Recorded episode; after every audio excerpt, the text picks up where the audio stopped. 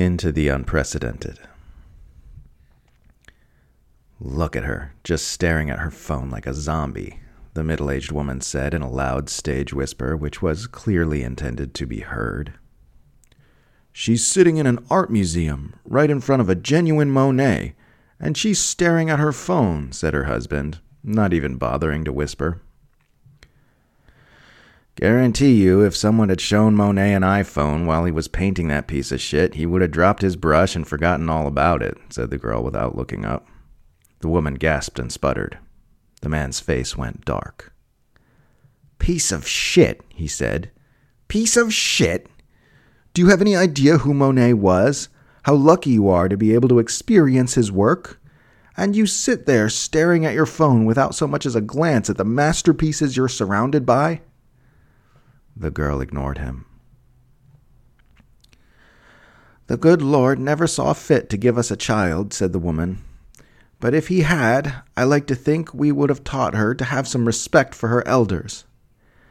And if we'd have caught her staring at her phone in an art museum, I'd have taken it away and thrown it in the trash.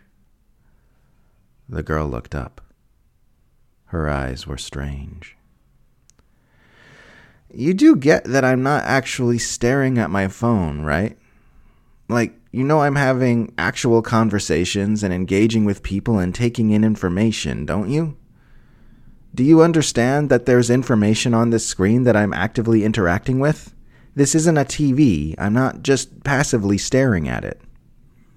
TikTok videos, the man sneered. I mean, yeah, sometimes, said the girl. Sometimes I'm looking at other teenagers, figuring out their bodies and their appearances and stuff. I know it's always been cool to make fun of literally anything teenage girls like, because we can't possibly have interests and values that are worth treating with human dignity, but you know what? There's also some great stuff on TikTok. Not just dancing, but like people sharing their insights and experiences to help each other understand better and sort through their trauma and confusion and figure out their place in the world and it's really helpful, and I'm really glad it's a thing. It's helping me unpack and dismiss all the weird ideas your generation keeps trying to force down our throats. I've learned more useful stuff about life and growing up from TikTok than I ever learned from my parents. And yeah, I use it to socialize. I've got friends all around the world, and I connect with them more deeply than lots of people ever connect with anyone, even though we've never met in real life but I also use my phone to get information about what's going on in the world.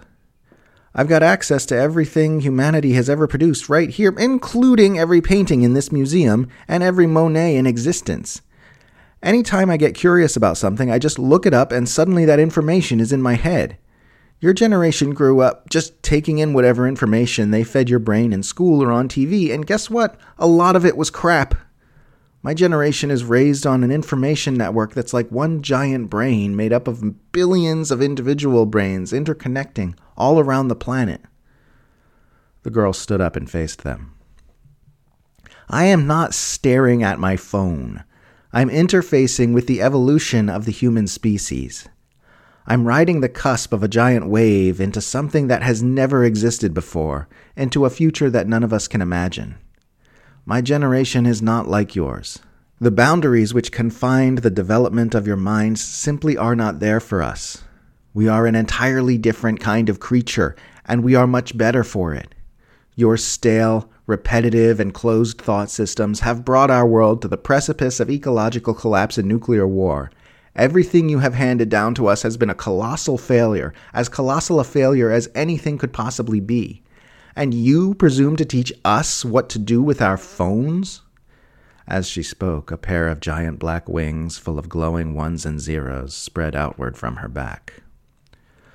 We are not like you.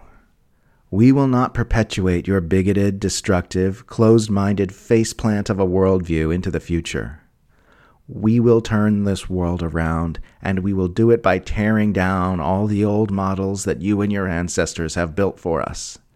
We will be the architects of the new world. It will be a boundless world, a healthy world, a much, much better world. And guess what? We'll even let you be a part of it. We'll even take care of you as you age your way out of this existence. We will fix all of your mistakes for you, and we will carry your helpless, hopeless minds into the new world with us, because we are good and because we care.